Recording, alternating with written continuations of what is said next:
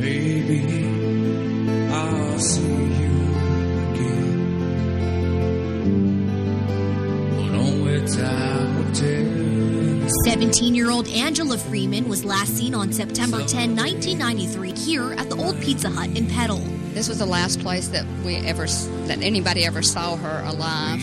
17 years old, five months pregnant. Her bloodstained car was just north of Perry County's Monette Bridge. There's a possibility she might be in the river, so we're checking the river right now with the dogs. Rescue workers are searching the river with dogs, and they are also searching the wooded area here. She was um, had come in from work, and she gave me eighty dollars to pay on her car that we found abandoned out here in Perry County. At this point, we really don't know any more than we did before until we can find her. We're still hoping that it's just not real, you know, that, that she's going to call and say she was, maybe she was abducted and will get away or something, but uh, it just really doesn't look good at all. And we're working hard every day. We want this case solved. Where are you now with my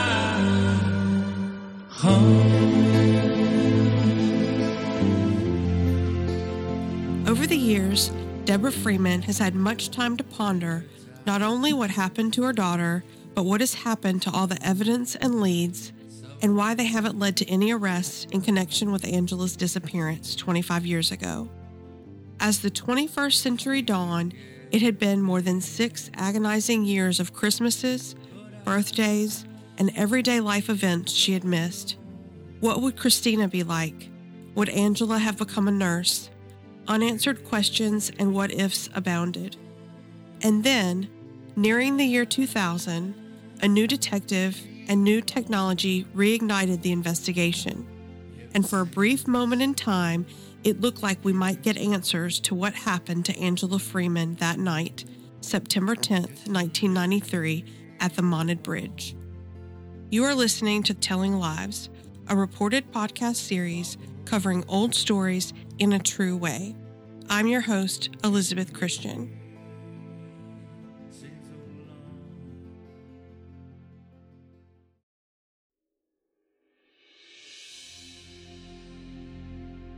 I remember sitting in the Lake Terrace Convention Center in Hattiesburg in late 1999 as WDAM TV news director Randy Swan moderated a town hall meeting covering the much hyped and feared Y2K bug that was going to rain down technological terror on the world as we knew it at precisely midnight and zero seconds, January 1st, 2000.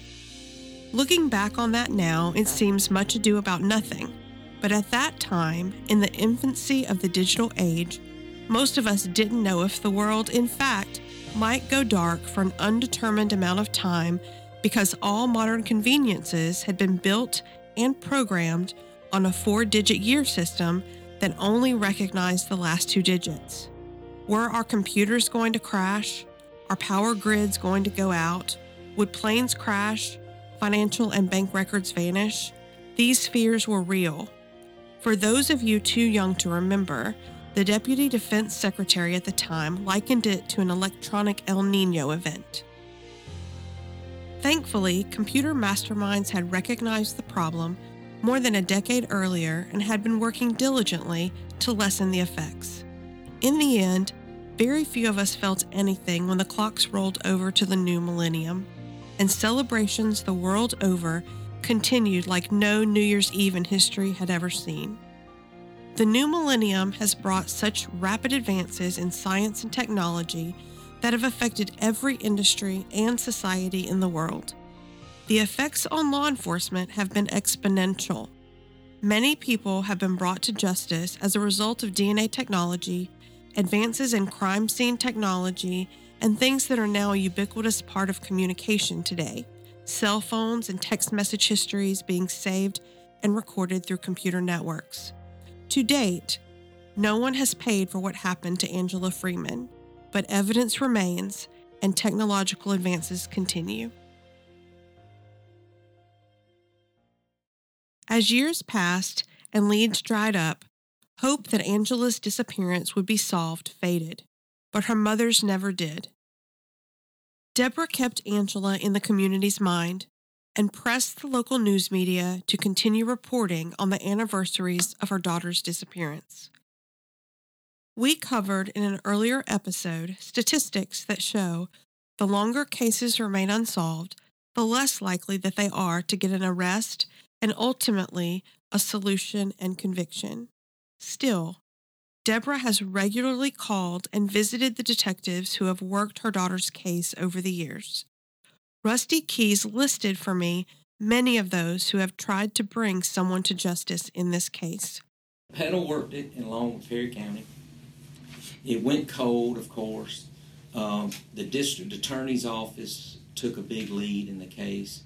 Um, you've got Tommy Fedrick with Petal, uh, Jimmy Dale uh, Smith with Perry County, um, MBI investigators over the years that's, that's worked the case. Um, Raymond Howell, who's passed on now, of course, uh, worked on it with the DA's office. Eddie Clark with Forrest County SO worked on it. He's passed now. Um, s- several detectives that have went through the DA's office in Petal, very qualified detectives. I won't get into all their names here, but most of them has either moved on, retired, or, mm-hmm. or changed professions and, and things of that nature. In 1999, a new detective took over the case for the Petal Police Department, and a group of advanced journalism students at the University of Southern Mississippi started poring over old media coverage and asking questions.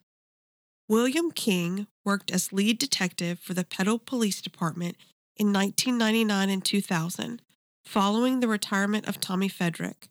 At 32, he was young and eager to solve this case that had plagued several of his predecessors across the agencies involved. The Hattiesburg American described him in May 2000 as a new breed of law enforcement. With a college degree in criminal justice and an emphasis in psychology in his coursework at the University of Southern Mississippi.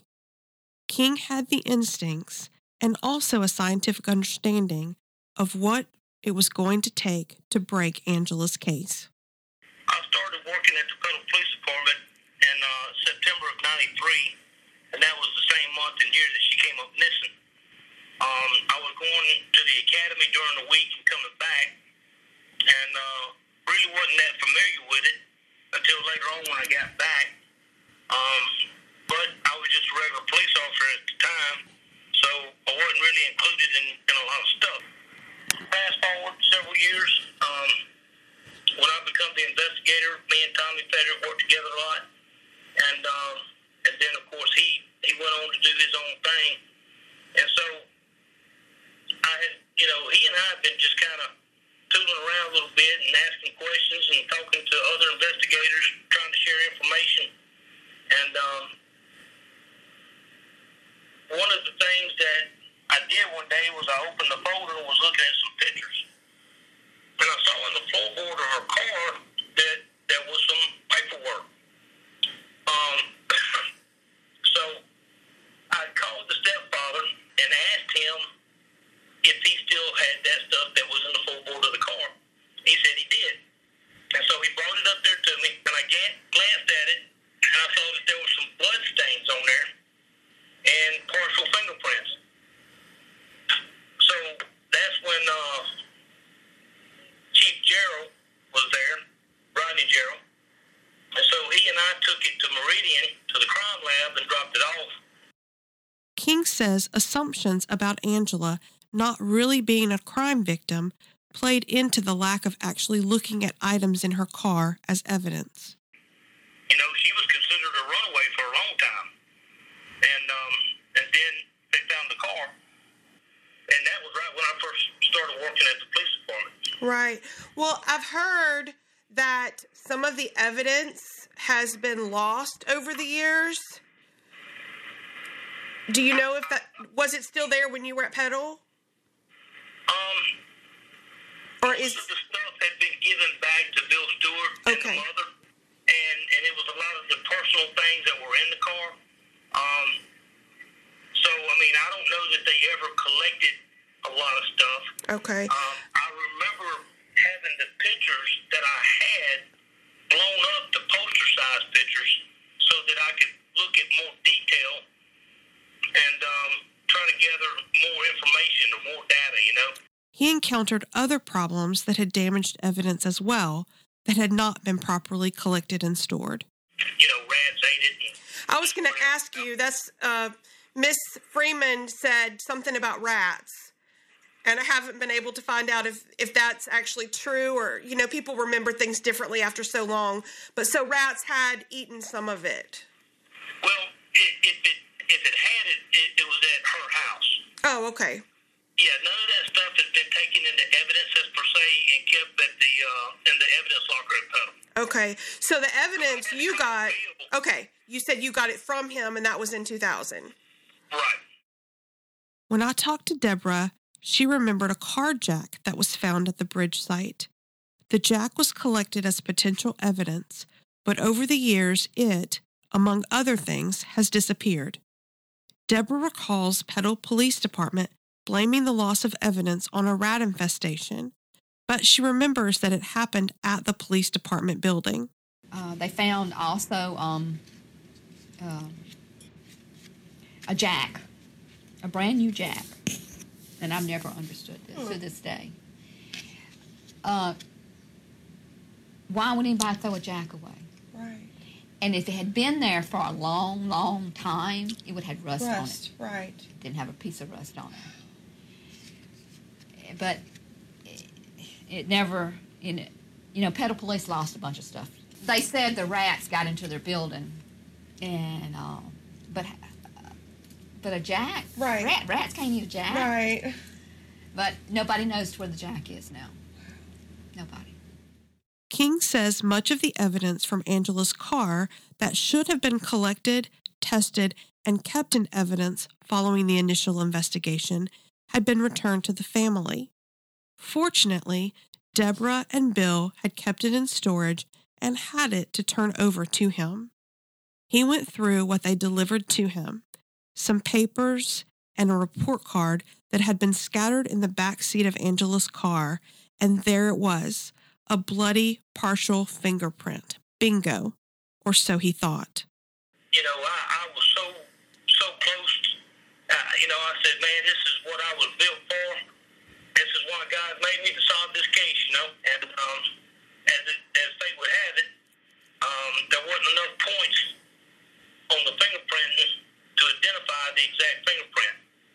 Um, and unfortunately, at that time, even with the latest and greatest in technology, um, it, it damages and destroys what evidence you have when you're trying to collect that data. So every time you run that, it destroys it a little more? Is that what you're telling me? Say again? Every time that you run it, it damages it? Well, back then, um, and it was right around the very beginning of 2000, I think, the type of method that they was using at the crime lab to extract whether or not the fingerprints uh, had enough points, under the impression that that once they did this particular method to obtain the DNA and the fingerprint to, to get matches off of it, it destroyed the evidence because it was on paper and the type of chemicals they used. Today, new technology could have a profound impact on not only Angela's case, but on other cold cases in Mississippi and literally thousands of others across the country. According to news reports back in 2000, Angela's sneakers were stained with blood and at least two sets of fingerprints were lifted from her car, in addition to a bloody fingerprint and hairs that were not Angela's but were found inside her vehicle. How much has the technology available to law enforcement changed since 1993 to today? Oh my goodness, um, tremendously. Um, you know, if there was just if, I had waited and presented that that blood fingerprint that I've seen, um, and presented it in 2018, I'm certain that we would have a, a dead match. And the day may well be close that answers to the identity of the owner of the remaining fingerprints is discovered. I mean, they can get fingerprints off of a brick. Oh my goodness. Back then, yeah. Technology wasn't the only hindrance in the initial investigation, according to King. Well, I, believe that to be the largest part of it. See, back in '93 when I joined the police department, I was the only one that had, at that time, a criminal justice degree with an emphasis in law enforcement. Um, we didn't have an investigator. They had tried using an, an investigator working five days a week, but they wasn't happy with it because it messed with some of the police officers' days off. Uh, we always work shift work. Mm-hmm. And so one shift would work it a little bit, then they would hand information off to the next shift, you know? Right. And um, and so when I first started, I worked a Thursday. See, I worked Wednesday, Thursday, Friday, and Saturday, and then I worked the next week Thursday, Friday, and Saturday. So if I was on day shift for 12 hours, the only people I was familiar with was those that were replacing me on, on uh, night shift. Mm-hmm. And so I wasn't real familiar with the other shift first part of the week, you know. So, you know, I, I convinced Chief Murphy to, you know, go back and let's get an investigator, you know, appointed, and um, and he agreed. And so he kind of put me and Tommy Federick together, and and Tommy showed me a ropes and made connections with Forrest County SO and um, and with Rusty Keys over at the Hattiesburg Police Department and, and Greg Super and them. So even talked with the Highway Patrol, you know, Mississippi Highway Patrol investigators. So it, it, it built a lot of contacts for me, and um, you know, we had a lot of a lot of people, a lot of information. We had several suspects. Me and Tommy, we ran through and you know, we eliminated a lot of suspects. Uh, we set up and watched suspects. Um, we we pretty much kind of built a timeline, if you will, um, of some suspects, and um, and just of course through process of elimination, uh, you know, pretty much narrowed out a lot of them. You know. So, are, were y'all or are y'all still convinced that it's somebody that she knew and not just a random person, or no? I, I'm pretty convinced um, that it was somebody she knew. Mm-hmm. Um, you know, early on in the case, when Petal was called to the crime scene in Perry County, um, it, everything was botched from the very beginning. Um, and I mean, they was doing the best they could, but the police officers that were doing some of the scene um, was not properly trained in how to collect the evidence. You know. But Perry County wasn't the only agency that made mistakes. One of the most troubling errors in judgment I discovered is so baffling that it's not hard to understand why many locals I talked to thought the Petal police may have been protecting someone in Angela's disappearance. Deborah was the first person to share the information with me. Here's what King had to say. She told me about when she finally sold Angela's car that Petal police came and got the tail light. And then um, the man came to Petal police station and was given the tail light out of evidence. Do you know if that's true? I, I do not. I'm, I'm not familiar with that at all. I, that just sounds so bizarre to me. And I was like, I, I want to find out if that actually happened because that's so strange. Yeah. Um, how long did you work on the case? Well, let's see. Um, I was an investigator for about three and a half years, I guess, work, working with Tommy, Mm-hmm. and um, and and we worked on it off and on. You know, whenever we get a new lead or something, we'd track it down. So throughout the, the three and a half years that I was an investigator, um, you know, we worked bits and pieces of it. I'm looking back through my notes to see. There was something else. Um, you worked with the Regional Organized Crime Information Center in Memphis. What do they do exactly? Okay, that's a RC. Uh, say say that again. The Regional Organized Crime Information Center in Memphis. It said you turned to them for assistance. Okay, so um, what we did, I'm trying to remember. We got embedded with them because they were able to pull data, uh, historical data, I believe, as to who owned vehicles, and you know, it could have been sold ten times, or and they would have image of, of that.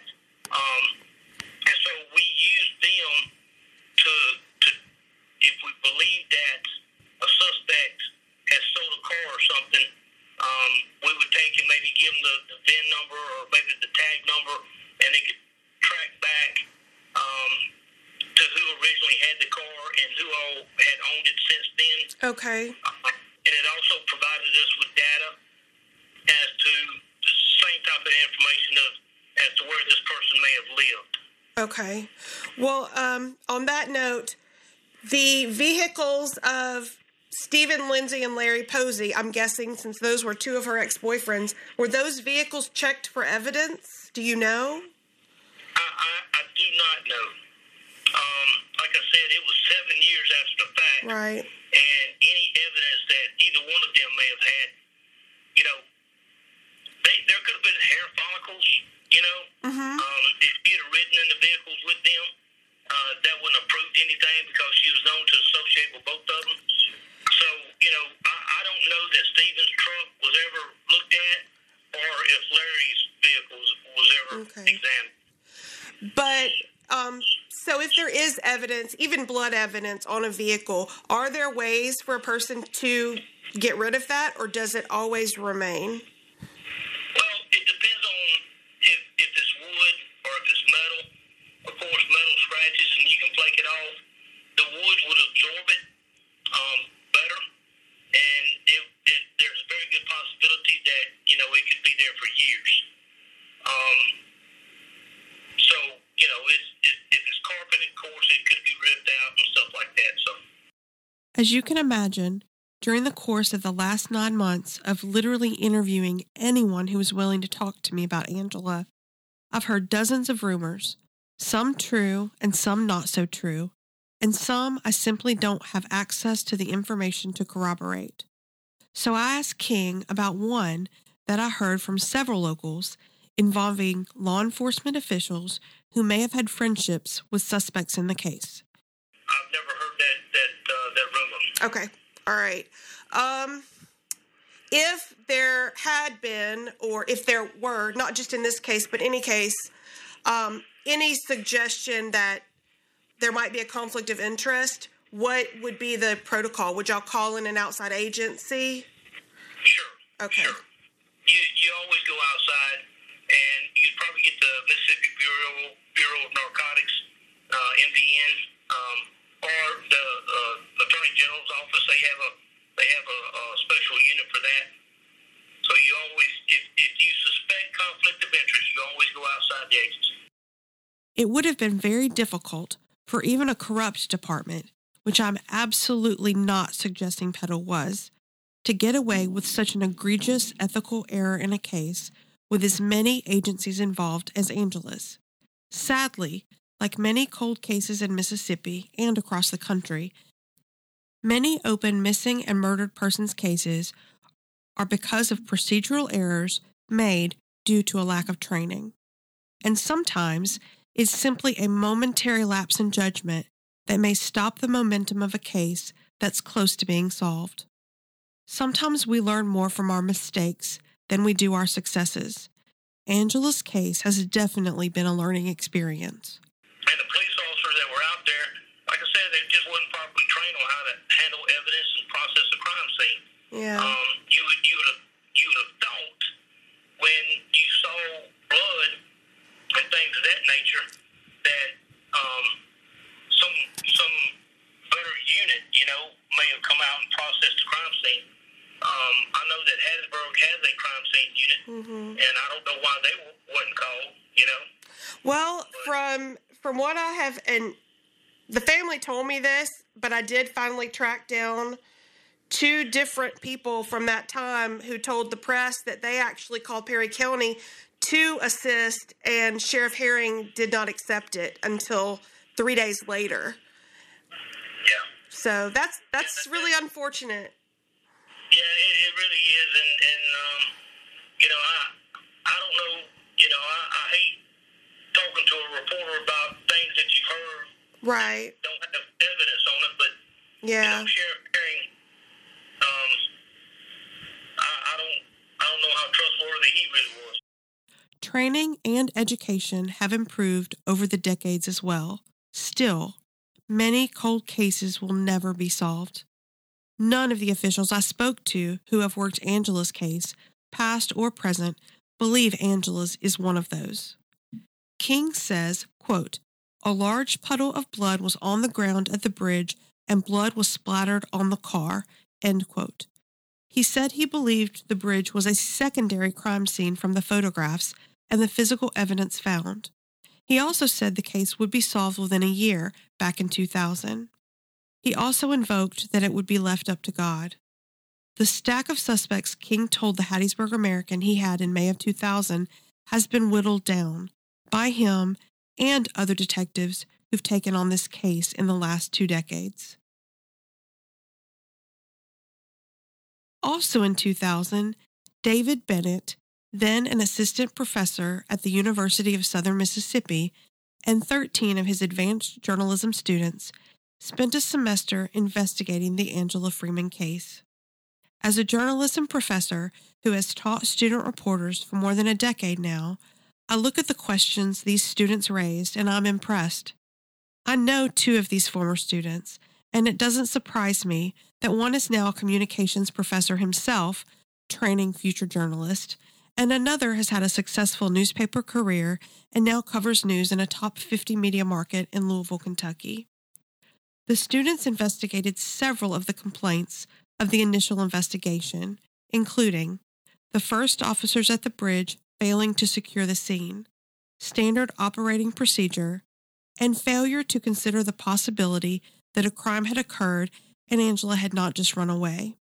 They also criticized the three day delay before using dogs or divers to search for her in the Leaf River and the wooded area around the Mounted Bridge. Perry County Sheriff Carlos Herring, who often refused to speak to the local and regional news media, even refused to speak to student reporters years after the fact. They questioned the actions of Forrest County Coroner Michael West when he defended Herring, saying, quote, There's no physical evidence that proves she's dead. At the time, they were looking at it as a girl who lost her car. End quote. The students wrote that treating it like that was one of the main initial mistakes and should not have been defended. Of course, hindsight's always quite clear, but that's the problem, isn't it? To look at the situation as a girl who lost her car, really? The car wasn't lost, the girl was. You don't lose your car at the Mounted Bridge. Another damning item in the same Southern Miss student article Captain Butch Bailey of the Forrest County Search and Rescue Team said he offered to send his men to the Mounted Bridge and offer assistance at no cost on the first day Freeman went missing, but that they were not asked by Perry County authorities to join the search until Monday, three days later.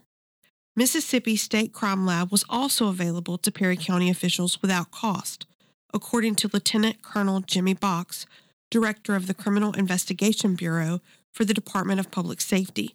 But Perry County authorities did not request assistance.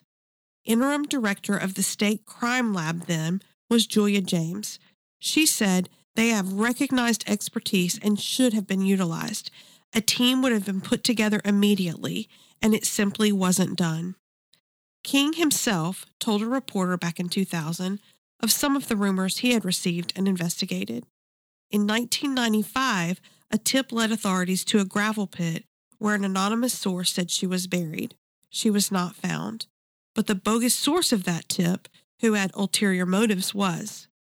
People need to know that creating false information may be considered obstruction of justice and could be prosecuted. Jailhouse tips are also quite common. Others have included a baby abandoned at a local post office that someone thought might be Angela's. The DNA was tested, it wasn't a match. Calls from other states about sightings of women resembling Angela have also been checked out, each one investigated and each one has led nowhere. And each time, the Freeman family wonders is this the time that they will get answers? And tips still come in. Despite all the false reports, King told me that he believes today, 18 years after he thought that they were close, that the evidence and technology makes this closer than ever to being a closed case. Well, what do you think now the odds are that this case is going to be solved? Um, well, Rusty seems to think, you know, he's got enough evidence, I think. Um, but why it hadn't been presented to the grand jury, I don't know. Um, I, I don't know what all Rusty knows. Um, he, he may have some more latest and greatest information. I think some someday somebody may make a deathbed confession. Um, or somebody may just come forward and say, you know, I've been living with this for 25, 30 years, I just can't live with it no more, you know? Still, today, Rusty Keys, who took over the case when he became the director of the cold case unit housed at the University of Southern Mississippi beginning in 2006, finds no benefit in talking about what went wrong because it doesn't move the case closer to a resolution. I don't know. Uh, it's not here. We don't have it. That's one thing that in cold cases, especially when it's a multi-jurisdictional cold case, Right. some things are going to get lost sometimes. I mean, Do you think they are still somewhere? No, I mean all evidence in this case I have. Okay. If it's available, I have.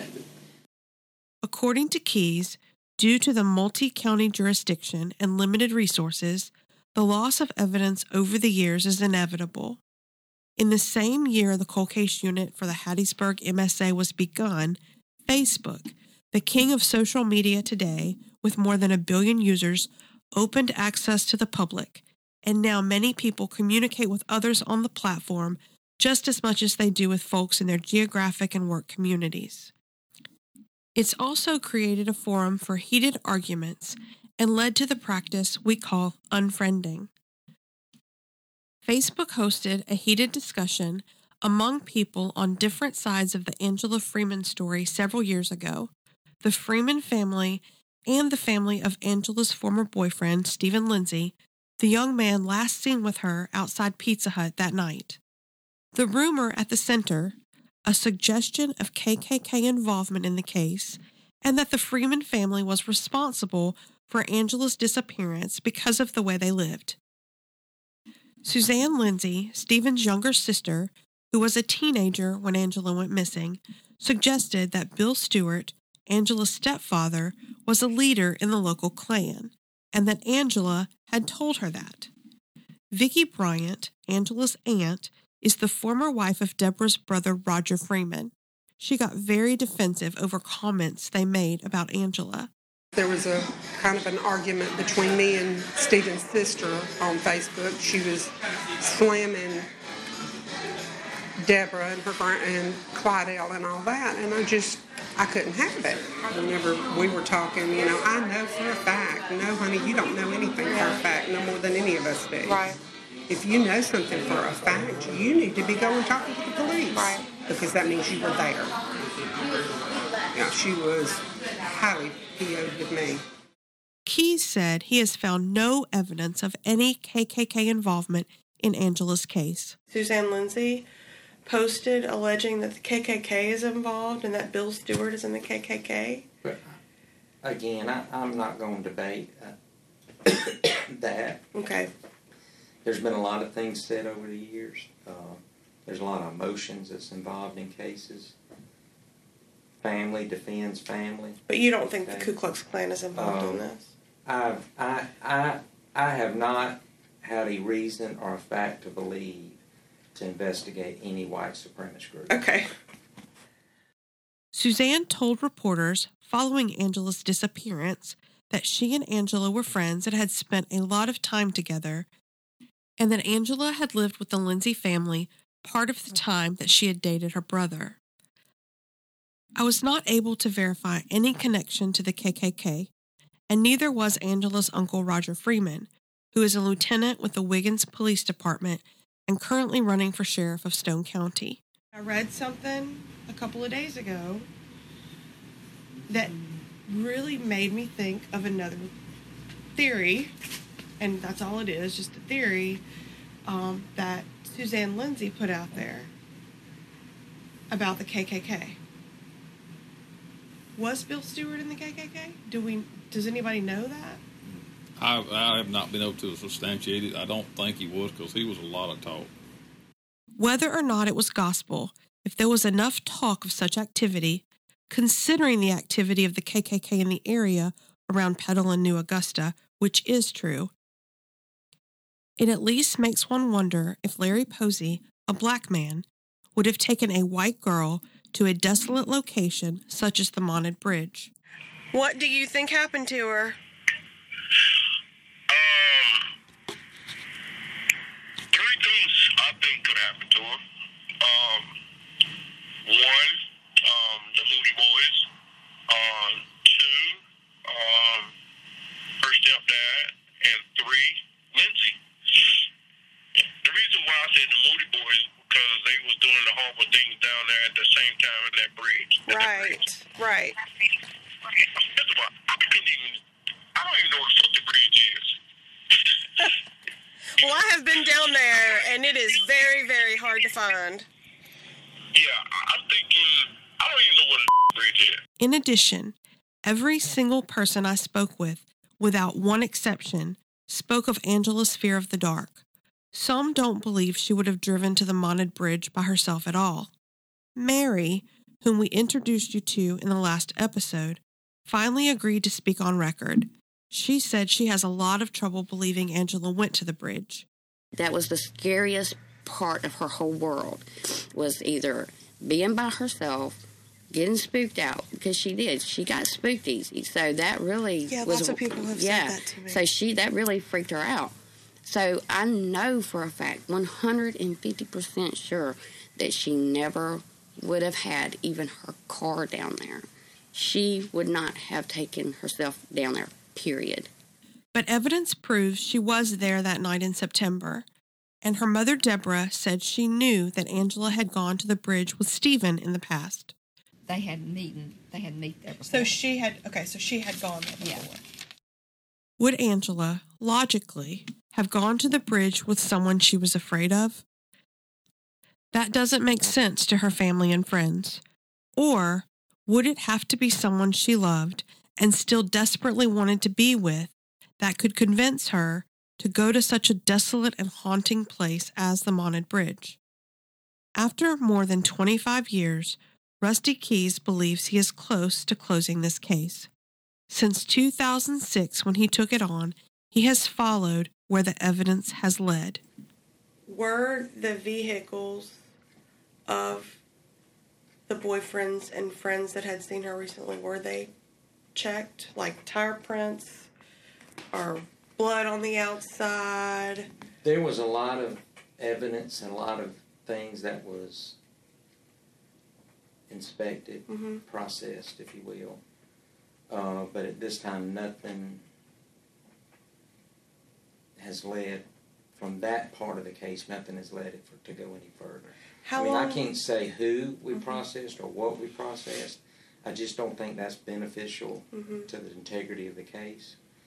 Uh, but if a lead come up that needed processing, from what I've seen, okay, since I've got it, then we've done that, okay? What was done before, I just got to accept what I have, okay? If it, if something was done or not done, I just accepted what I had and moved forward. Keys has spent much time since taking over the case going over everything that was done and not done since 1993. But he isn't one to dwell on past missteps. He says there's still enough evidence to show what happened to Angela. Were mistakes made? Of course. Um, but you can't change that now. Right. You can't judge them now. I mean, you can look at cases any detective's work. I don't care if it's FBI behavioral science unit. Right. You're gonna make mistakes. You, I mean, it's when it's easier to point out the mistakes when it's an unsolved case rather than easy. the mistakes that were made when a case is solved you don't that's, notice That's why you want, you know, the old saying, let's have another set of eyes look at it. Right. They, people's gonna see things different. Right. So, even in what we do we talk about that you know you know if you don't have another set of eyes you're going to read over because you see it the way you think it is so um, miss deborah mentioned that in addition to the shoes there was a jack a car jack but i have get- never seen that in any article I'm not gonna get into any particular Okay. evidence. There was evidence found at the scene that that showed Angela was there. Okay. There was some evidence that I wish I still had. what happened to it I, I don't know. Uh, it's not here. We don't have it. That's one thing that in cold cases, especially when it's a multi-jurisdictional cold case, right some things are going to get lost sometimes. I do you think they are still somewhere No, I mean all evidence in this case I have. okay If it's available, I have it. Um, I'm fully convinced of that. But do I wish I had some things that I don't have now? Sure, sure, of course. Uh, I wish I had Angela's body, but I don't. Mhm. You know, so I can't sit here and make my case on what I don't have. right I got to make now. I got some. I got some uh, photographic evidence that proves some things were found, so that helps. okay Um, so Is that normal in an old cold case? Eventually, people there you run out of do you run out of room and no, it, it depends on what agencies' evidence uh, control policies were at the time, or you know, um, I mean, it depends on a lot of factors. Accidents, things accidentally getting disposed Mhm. of, or um, maybe a uh, Fires, I would a say, over the years. uh, yeah, I know some stuff was destroyed at HPD when the big tornado hit. You know, some things. I mean, just it's going going to happen. Uh, but evidence control over the years has got better in in Mhm. departments, which you know, and also there's some laws now you can't you can't get rid of. Oh, okay. You know, uh, certain types of evidence that could be used for DNA. and it's clear from the evidence that was collected during the original investigation at the bridge and later in 2000 by William King that a crime definitely happened in rural Perry County that September night. Angela's life and the life of her innocent unborn baby were tragically and violently ended. You've got to look at what makes sense. Humans are going to do what they what they do. Mm-hmm. Okay, there is that stuff out there, that twenty percent, what I call alien stuff that does happen. It's like, wow, I didn't see that. You know, see it. But eighty percent of the time, people are going to do what people do, and in most cases, when you finally solve them, it's pretty simple. What happened? I mean, it it is pretty simple. People are going to do things. And it's usually somebody who knows the person Usually, most of yeah. the Now time. there is those. You got your Ted Bundys. You got your. I mean, they get the most press. Right. So you think they're everywhere, and there is a lot of serial killers in this country. Country's full of them. Yeah. But most people die at the hands of somebody they know. Crime of passion, if you Mm-hmm. want to call it that. I mean, they just know their killer, and there's no doubt in my mind. If you look at Angela and you know what we've learned from her, there's no doubt she knew her killer. Where the case is going now Mhm. and where it is now, I do believe that the person responsible is still alive. Yeah. Okay. Yeah, I do. Keys told me the first time I went to see him back in June last year that he believes Angela's case would be solved in God's time. In the meantime, Keys continues patiently pursuing who he believes all the evidence is pointing to and letting his expertise and his faith be his guide. Does that ever frustrate you when you feel like the Lord is, you know, maybe telling you it's not time for this or Well, I learned a long time ago to stop. Uh, I mean, or you it just eats you up. Right. I mean, you know, as a young detective, uh, and I've course, I, I've been a detective for years and I've matured differently, you know. Um, so, no, I don't get aggravated or, uh, you know, in a hurry anymore. I mean, it's going to happen. If it's there, just Mhm. take your time. It's not going to get any colder. Um, the evidence that's there cannot be hid now. Mhm. If it's there, it's there. If it's not, it's not. Yeah. You got to go with what you got, and you can't look back on a case and say shoulda, coulda, woulda. Mhm. If you do that, then then that's not fair to the case now. It's not fair to what you're trying to do. But at the end of the day, that is a people confess for different reasons. Right. Um, so I mean that would depend on that person. Right. You know, you know sometimes it depends. Some people confess because hey, you got me. Right. You know why not? You know, I mean, what what else can I say? Then then there may be that you don't got me. Prove it. Right. You know, and then there's those that just by conscience. Do you think most people are are killed in the heat of the moment and If you look and people are remorseful? Is that more common? They may be remorseful to themselves, but they just may not. They may have the personality. They don't show it. Uh, I think, you know, most homicides people know their killer. If more were remorseful, then we'd be clearing more. True. I think you could look at it that way. You know, if more. True. I mean, people love their freedom, and they may be remorseful, but they may not want to. You know, they want their freedom. He don't have to confess to me to be forgiven by the Lord. True. You know what I'm saying? I mean, Mhm. they may have done that themselves and be forgiven. Okay, it may take telling the police you did it to get it off. You know, Mhm. um, confession's good for the soul. You know, I, I, I've always believed that you know you need to confess. You know, to the Lord, but that you need to confess to to somebody that maybe your friend or your mentor or somebody that Right. that that can just be there for you. That can pray with you too. Right. You Well, know? that's the last thing I want to ask you about. Um, I know you've mentioned throughout, and I, I even remember when I worked for the city that you were a man of faith and a man of integrity. How has that guided not just your personal life, but your professional life um, as you have matured and worked more cases? Do you think that's been a central role in what you do? Well, oh, of course. Um, a policeman, if you do it right, if you don't work with integrity, if you don't work with with character, then turn your badge in. If if you have to lie to solve a case, turn your badge in. If you ever get caught with that lie, you're done. I mean, you you can't even prosecute a traffic ticket. I mean, you're done. And and I've seen that. Okay. Um, you have, and that's what I try to teach young officers. You got to have that from the beginning. I mean, not everybody. You're not going to get every bad guy. You're just not.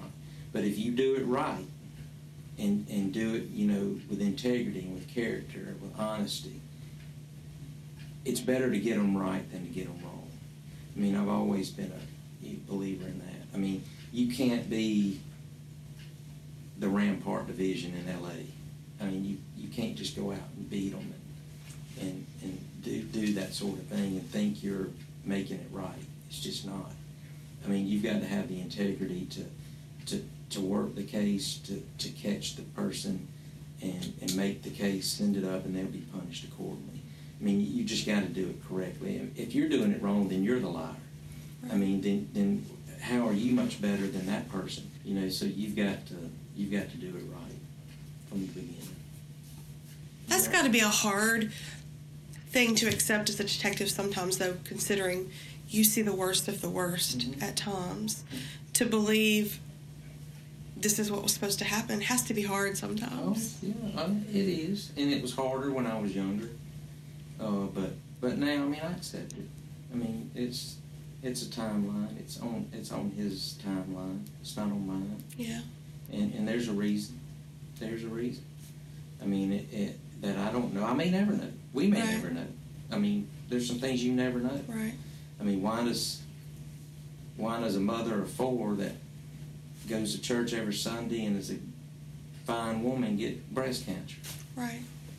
You know, I, I mean, I don't know. I mean, it's something we'll never know this side of heaven. You know, why people have to hurt and why they're, you know, but this is an evil world. Right.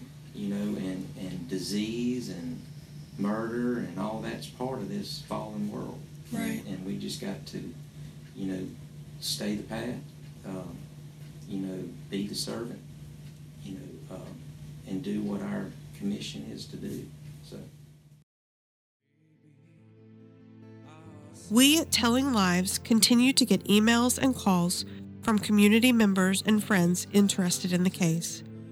One rumor we are still working on revolves around a white truck that may have been involved in what happened to Angela that was seen in Gulfport in the pre dawn hours of September 10, 1993.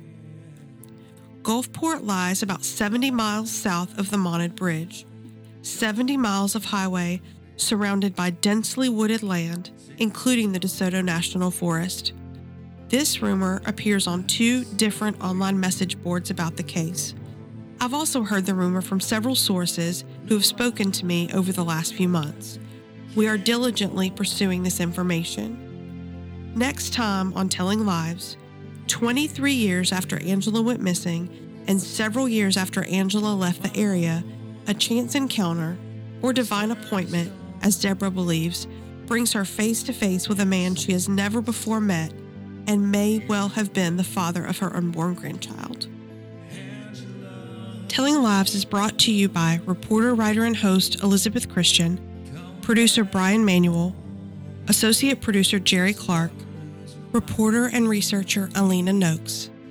Original music by Nicholas Freeman. If you like this episode, subscribe to Telling Lives podcast on your favorite podcast app. And if you have any information about the disappearance of Angela Freeman, contact us at tellinglivespod at gmail.com.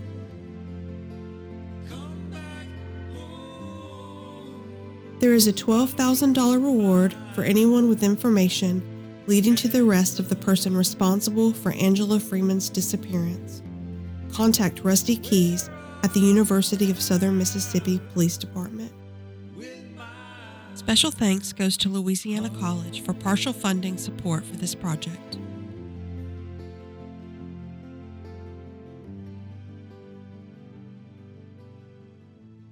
Luke 8:17